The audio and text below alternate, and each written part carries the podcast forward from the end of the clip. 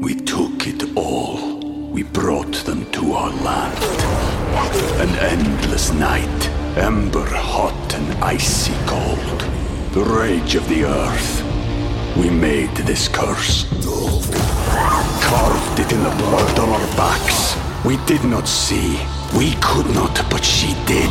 And in the end, What will I become? Senwa Saga. Hellblade 2. Play it now with Game Pass. It's Wild Wild Pest, the deep dive podcast about the South's most notorious outlaws. Palmetto Pete and his posse were the nastiest cockroaches you could ever fear to meet. Nope. Trespassing, loitering, scaring innocent folk when they turned on the light. No thanks. And that's not to mention all the diseases the germ ridden no good nicks were known to spread. Oh no. Oh, yes, but fear not. Terminix was on the case with all the skills, experience, and tools needed to outdraw the outlaws. Learn more at trustterminix.com. Make this the best fall and start at Plato's Closet in North Charleston and West Ashley. Earn cash for clothes. We're buying your trendy, gently used fall styles like boots, hoodies, denim, jackets, and other fall pieces. If you have cool fall styles just sitting in your closet and you don't plan to wear them again, earn cash on the spot. Make this the best fall with cash for clothes. We want your sustainable fall styles at Plato's Closet. Stop by today. Plato's Closet, located in West Ashley on Sam Rittenberg Boulevard and North Charleston on Rivers Avenue.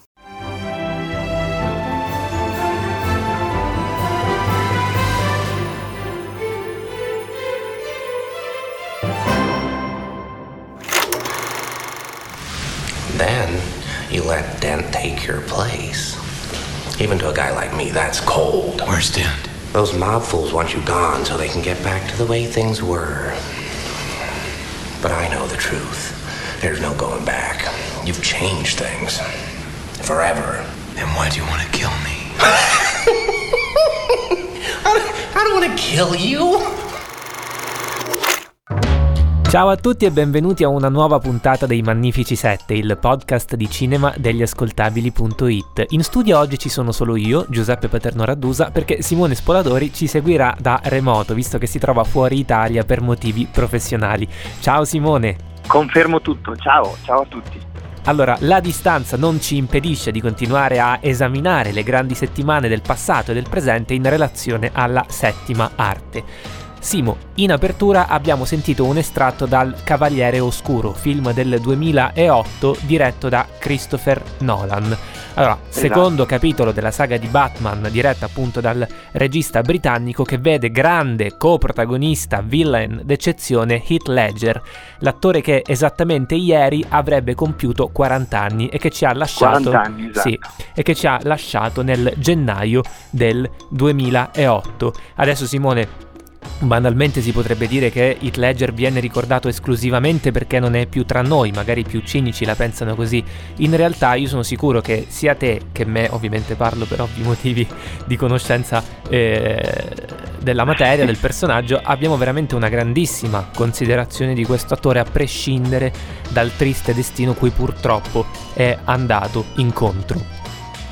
Assolutamente sì, e diciamo che questa fine tragica non ha fatto altro che alimentare un po' il, eh, il culto di questo attore appunto scomparso prematuramente, eh, trasformandolo in una figura così insomma diciamo mitica solco di, nel solco di alcuni attori hollywoodiani eh, che eh, nella storia del cinema sono scomparsi prematuramente e quindi sono rimasti poi nell'immaginario collettivo, però sicuramente la carriera di Heath Ledger, in particolare negli ultimi anni prima Sì. della sua scomparsa, aveva dimostrato, aveva mostrato il suo grandissimo, grandissimo talento. Poi eh, Beppe, in realtà il, il film di Nolan che hai citato è forse quello che lo ha definitivamente consegnato Sì. anche proprio per, eh, per certe vicissitudini produttive, per l'Oscar postumo, Mhm, sì. eh, che lo ha consegnato un po' al, al e lo ha inserito nell'immaginario collettivo. Per quanto mi riguarda, Simo, il primo ricordo che io ho di Heath Ledger è di un film che vedi da, da, bambino che si chiamava 10 cose che odio di te. Era una teen comedy ispirata alla bisbetica domata di Shakespeare con Julia Stiles e, e, lui come coprotagonista, in cui faceva questo personaggio molto, molto simpatico, molto chiuso, molto introverso, cui lui dava una intensità quasi brontiana, no? Lui è molto Heathcliff di Cime Tempestose, che peraltro è un, stata un'ispirazione per la madre per il nome di battesimo. E, per il nome, e, certo. sì, sì, e lui era veramente veramente, veramente molto simpatico. Poi diciamo la sua carriera poco a poco è esplosa, grazie sicuramente a una presenza scenica molto forte, ma anche a un talento molto intenso. Io lo ricordo nel Patriota di Roland Emmerich, che sicuramente non è un grandissimo film, ma in cui anche lì lui si prestava con una, con una grandissima presenza scenica, con un carisma fisico molto importante e allo stesso tempo una notevole intensità. Ma penso anche a Monsters Ball, penso alle Quattro Piume, penso dei, dei film in cui veramente in tanti modi diversi lui è riuscito a offrire interpretazioni sempre molto stimolanti, sempre molto ricercate. Poi, come dicevi tu prima, c'è stato questo passaggio verso eh, grandi autori che, che, lo hanno diretto. Io penso ovviamente il primo nome che mi viene in mente è Terry Gilliam, che nel 2005 gli ha permesso di partecipare ai Fratelli Grimm e l'incantevole strega. In ai lui, Fratelli Grimm. Sì, ehm, in cui lui eh, si mostra anche in, in, un certo senso da un punto di vista più, più leggero, più brillante e poi ovviamente sì, sì. i segreti di Brockback Mountain con un altro grande maestro che è Ang Lee in cui lui si misura anche con diciamo, un ruolo importante, quello di un cowboy che, ha, eh, diciamo, che, che prova un amore omosessuale verso, verso, un collega che nel film è interpretato da Jake Gyllenhaal, Gyllenhaal perdonatemi. Sì, e, e, l'altro film eh, che mi viene in mente, e, e che, il quale è stato diretto da un grande autore e in cui fa un ruolo secondo me straordinario è eh, Io non sono qui. Esatto, di Todd Haynes. Di Todd Haynes, che è questa singolare, secondo me veramente fenomenale racconto del, della personalità di Bob Dylan eh, in, cui, eh, in, cui, Ledger interpreta uno, una diciamo, delle, delle, infinite sfaccettature della, eh, della, personalità del cantautore americano, in questo, questo caso del 2007, quindi sì. anche qui siamo diciamo, eh, a ridosso della, della, scomparsa di Ledger, ma anche questo è un film eh, insomma, importantissimo. Simo, che, dicia, che, dici? Ci sentiamo una clip dai segreti di Brockback Mountain e poi torniamo qui per chiudere questo ricordo di Heath Ledger eh, nella settimana in cui avrebbe compiuto 40 anni. Assolutamente sì. Se tu volessi potrebbe essere così, per sempre. Se questa cosa ci capita di nuovo nel posto sbagliato, siamo morti. Avete trovato un bel modo per ammazzare il tempo. Voi non andavate a pescare. Tu non puoi capire.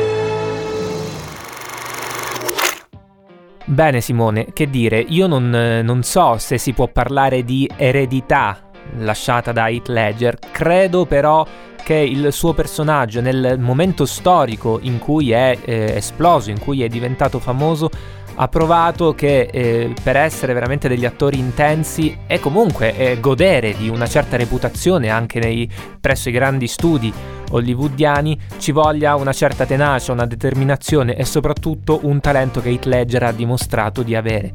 Da un lato c'era chiaramente il bellissimo ragazzo che lui era, ma dall'altro c'era un attore di estrema raffinatezza, di estremo controllo, di estrema lucidità che lui è stato in maniera secondo me esemplare. Senti Peppe, quando ci siamo confrontati per scegliere eh, l'argomento di questa puntata abbiamo deciso di parlare di Heath Ledger. Ricordo che tu hai confidato eh, di avere un ricordo anche personale della, sì, sì, sì, sì, questo sì, attore. Sì, durante la presentazione a Venezia di Io non sono qui, film bellissimo peraltro che tu citavi nella prima parte del programma, ci siamo diciamo incrociati eh, all'aeroporto di Venezia, lui tornava penso negli Stati Uniti o in Australia, ricordiamo che lui è di Perth, è un attore australiano, io tornavo diciamo a casa mia e abbiamo condiviso una sigaretta, io ero molto piccolo, avevo 18 anni, lui è stato molto gentile perché nessuno dei due aveva un accendino e lui mi ha fatto accendere la sigaretta dalla sua, è stato, è stato veramente veramente molto, molto carino, io molto impacciato e comunque al di là della grandissima considerazione come attore ho anche questo bel ricordo come persona. Questo bel ricordo. Mi hanno detto che le donne sono troppo emotive per fare gli avvocati. Non puoi arrenderti. Ad un colloquio mi hanno detto di aver assunto una donna l'anno scorso e che non potevano averne due. È piena di rabbia, bene. Simone, i Magnifici Sette tornano al presente, salutano e tributano l'omaggio meritato a un grandissimo attore come Heath Ledger e, e, tornano a parlare di attualità, nello specifico di un film che è uscito da poco nelle sale italiane con il titolo Una giusta causa, il titolo originale è On the Basis of Sex, un film diretto da Mimi Leder ispirato alla vita di Ruth Bader Ginsburg, una delle quattro giudici della corte donne, ovviamente, della Corte Suprema americana, una figura determinante nella storia degli Stati Uniti, nella storia delle donne degli Stati Uniti. Il suo racconto, la sua vicenda personale oggi diventa un film diretto appunto come vi dicevo poco fa da Mimi Leder, che forse ricordate per aver diretto un colossal della fine degli anni 90, del 97 se non vado errando, che è Deep Impact, e ancora prima un godibilissimo film d'azione che era The Peacemaker con George Clooney e Nicole Kidman. Oggi Mimi Leder mm. abbandona un po' il tasso testosteronico di quei due primi film e si eh, lancia nel, in un vero e proprio racconto femminista, un racconto biografico ispirato alla vita di Ruth Bader Ginsburg, interpretata nel film da Felicity Jones, che ricorderete per aver interpretato eh, la, la, compagna di Stephen Hawking in La teoria del tutto, per il quale era stata anche meritatamente candidata agli Oscar. Simone, tu il film l'hai visto, io il film l'ho visto, che cosa ne pensi? Ma io non sono particolarmente entusiasta, separerei il, eh, il discorso in due, eh, dire, in due, ambiti differenti. Da un lato eh, l'importanza eh, del film, eh, in particolare l'importanza dell'uscita del film in questo momento storico, l'importanza di raccontare e far conoscere questa storia, che eh, credo che non possa essere messa in discussione. Dall'altra parte il film eh, si sviluppa eh, in una eh, maniera sia per quanto riguarda la sceneggiatura sia per quanto riguarda la regia che eh, io ho trovato diciamo piuttosto scontata e mm-hmm. retorica. Sì. Quindi mh, mm, ecco, dividerei le mie considerazioni in questi, questi, due, questi due aspetti. Massimo, quello che ti posso dire è che sono sostanzialmente d'accordo con te, nel senso è importante oggi raccontare una vita come quella di Ruth Bader Ginsburg. Ruth Bader Ginsburg, perdonatemi. È altrettanto impor- eh, sarebbe stato altrettanto importante, adesso non voglio fare una colpa a Mimi Leder, non voglio fare una colpa a chi il film l'ha scritto, sarebbe, altre- sarebbe, stato altrettanto importante forse trovare una via non così tanto convenzionale, così tanto eh, calligrafica, diciamo così, per raccontare questa storia. Detto questo, piccola provocazione, forse per far passare determinati messaggi, perdonami per la parola messaggio, per far passare appunto determinati eh, messaggi al pubblico, al grande pubblico, utilizzo un'altra espressione forse un po' inflazionata, scegliere un, eh, una modalità eh, tradizionale, anzi più che tradizionale, convenzionale di racconto, nel senso che già dalle prime inquadrature si sa, si capisce benissimo dove il film andrà a parare, si capisce benissimo che il film non avrà tanto una personalità dal punto di vista stilistico quanto nel eh, diciamo raccontare il personaggio della protagonista. Per cui è vero, non ci sono particolari guizzi in una giusta causa. È anche un film abbastanza lungo, sono oltre due ore di, di durata per raccontare una storia peraltro molto bella, molto importante per, le, per, gli Stati Uniti, per le donne degli Stati Uniti e anche per gli uomini degli Stati Uniti, perché Simo ti sarai sicuramente accorto sì, sì, certo, del, certo, del, del, ruolo che ha il marito di eh, Ruth Bader Ginsburg interpretato da Harmy Hammer, eh, un ruolo...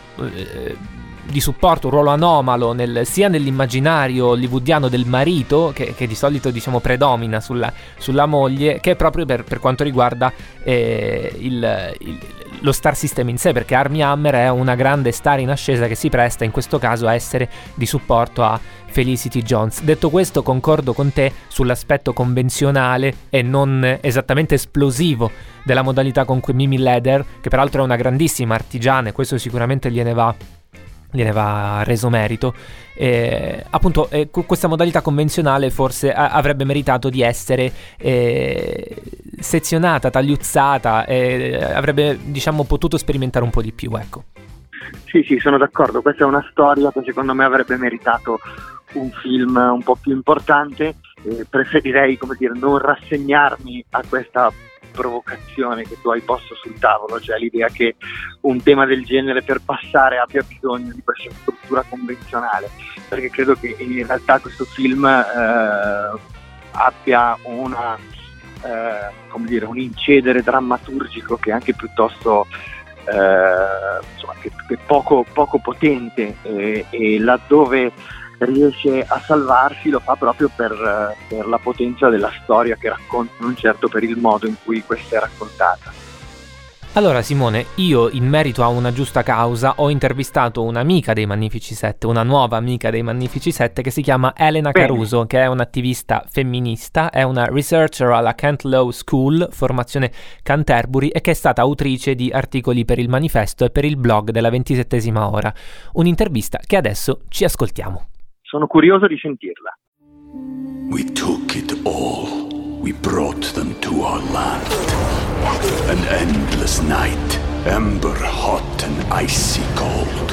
The rage of the earth. We made this curse.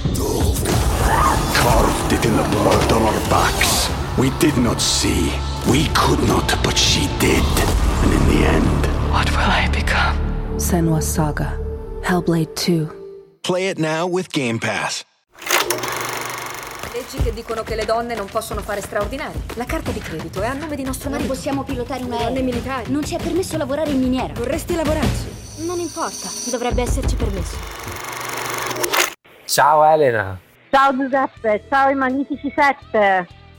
Allora Elena, partiamo subito da una giusta causa, On the Basis of Sex, nel titolo originale. Intanto vogliamo sapere sì, a caldo un tuo parere sul film. Eh, io ho trovato il film assolutamente un'operazione politica interessante, sebbene ne riconosco anche i limiti, nel senso che è un film abbastanza tradizionale, se vogliamo, dura abbastanza. Se fosse un libro sarebbe uno di quei classici mazzoncini da mille pagine biografici. Però da giurista, femminista, Uh, devo dire che me lo sono goduto tutto fino alla fine, ecco. quindi per me è, stato, è stata sicuramente una bella esperienza guardarlo. L'ho visto fra l'altro in lingua originale perché sto qua in Inghilterra, quindi per me è on the basis of sex. Eh, eh, quindi sì, lo consiglio sicuramente. Senti Elena, ehm, partiamo diciamo dalla figura centrale del film. Era una figura che tu nei tuoi studi, nelle tue diciamo, esperienze culturali pregresse avevi già avuto modo di incrociare in qualche modo?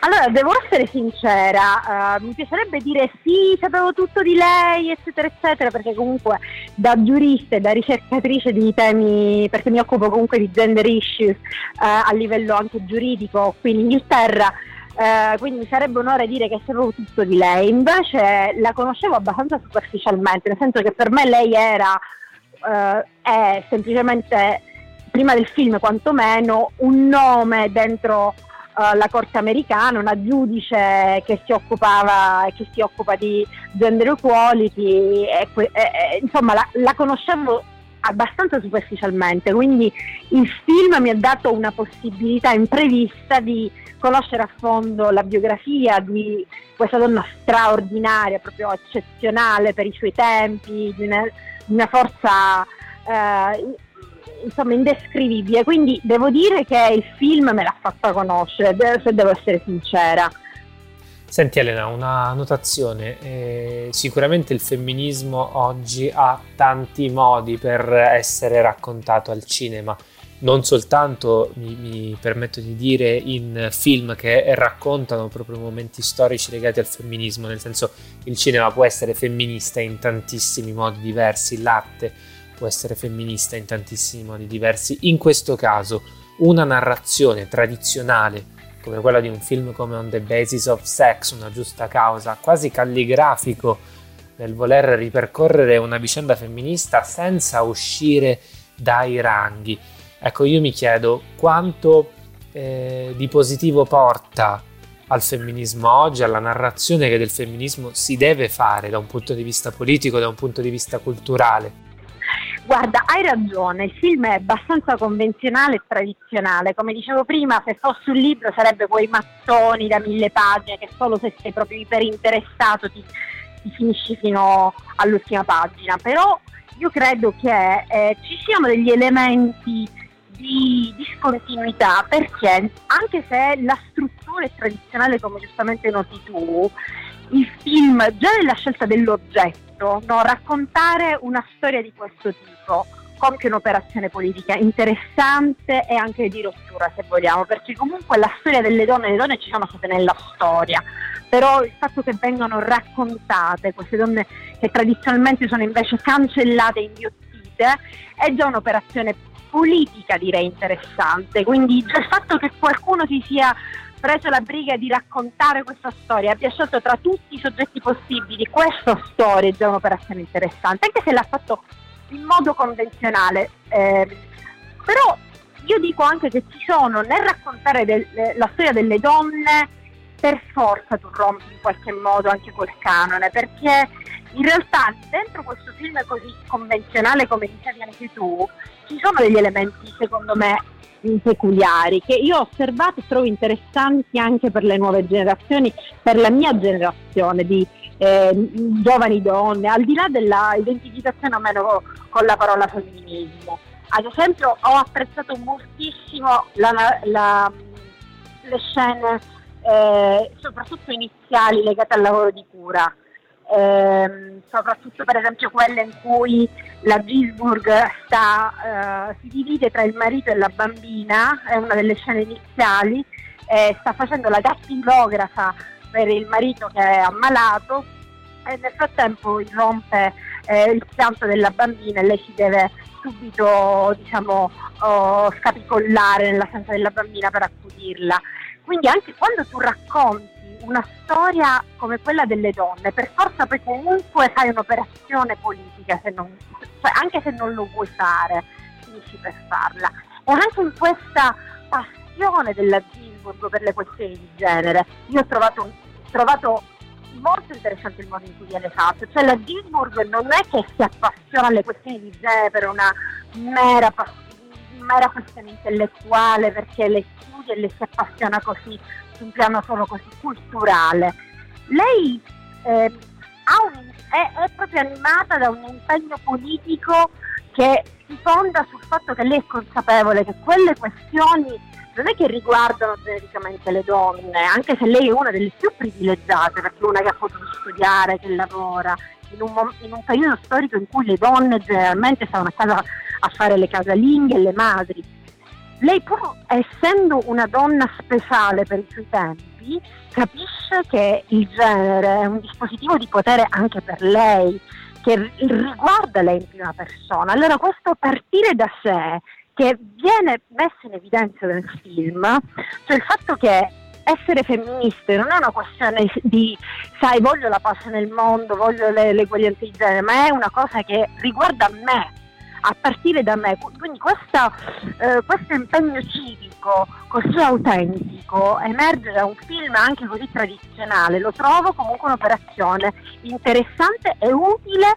Eh, anche per la, la, la, generazione di femministe di oggi, che secondo me purtroppo ha perso questa prospettiva e che guarda le questioni di genere spesso troppo come eh, più mh, mm, una questione così che va di moda, eh, che riguarda più altre persone più sfortunate di noi, ma poche di noi eh, veramente realizzano quanto anche le persone più emancipate tra le ragazze di oggi siano incatenate eh, nella vita di tutti i giorni da questo dispositivo di potere. Ecco, la Gisburg, pur essendo una privilegiata del suo periodo in quanto donna, era consapevole di queste catene invisibili e questa, mm, questa passione politica a partire da sé eh, emerge, io non credo volontariamente, però emerge dal film questa, questa cosa mi è piaciuta, ecco, anche da, da femminista.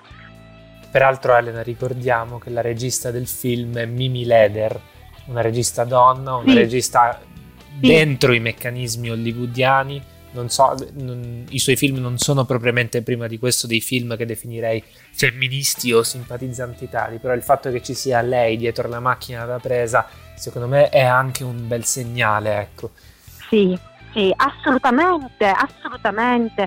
Partire da sé, lo ripeto, eh, cioè non raccontare oggettivamente qualcosa. Cioè il fatto che raccontare questa storia sia una donna non è un caso, cioè quando tu scegli tra tutti gli oggetti che puoi scegliere no, per costruire un film, scegli una storia come questa, tu fai un'operazione, cioè nella scelta c'è un'operazione politica se, se vuoi, quindi il fatto che la regista tra tutte le biografie, se voleva fare un film biografico, abbia scelto di raccontare questa biografia oggi, io lo trovo interessante e non lo trovo casuale. Bene Elena, grazie mille per il tuo contributo, speriamo di risentirti presto ai Magnifici 7, che dici? Torni a trovarci. Grazie ancora Giuseppe, grazie ai Magnifici 7. Ciao. Ciao. Bene, ringraziamo Elena Caruso, salutiamo Simone che tornerà settimana prossima in studio. Ciao a tutti, sto arrivando. e vi aspettiamo per una nuova grande puntata dei Magnifici 7 settimana prossima, sempre su gliascoltabili.it. Continuate a seguirci sui social, continuate a scriverci, continuate a dirci cosa vi piace e anche cosa non vi piace, perché no. Alla prossima! Ciao!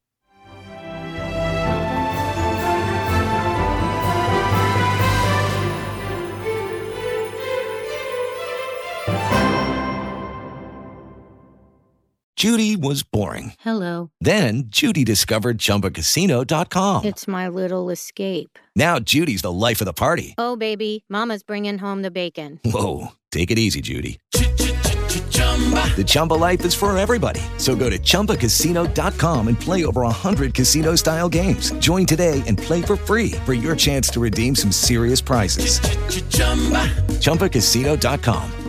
No purchase necessary. Void where prohibited by law. 18 plus terms and conditions apply. See website for details. Judy was boring. Hello. Then Judy discovered ChumbaCasino.com. It's my little escape. Now Judy's the life of the party. Oh, baby, Mama's bringing home the bacon. Whoa, take it easy, Judy. The Chumba life is for everybody. So go to ChumbaCasino.com and play over 100 casino style games. Join today and play for free for your chance to redeem some serious prizes. ChumbaCasino.com. No purchase necessary. Void where prohibited by law. 18 plus terms and conditions apply. See website for details.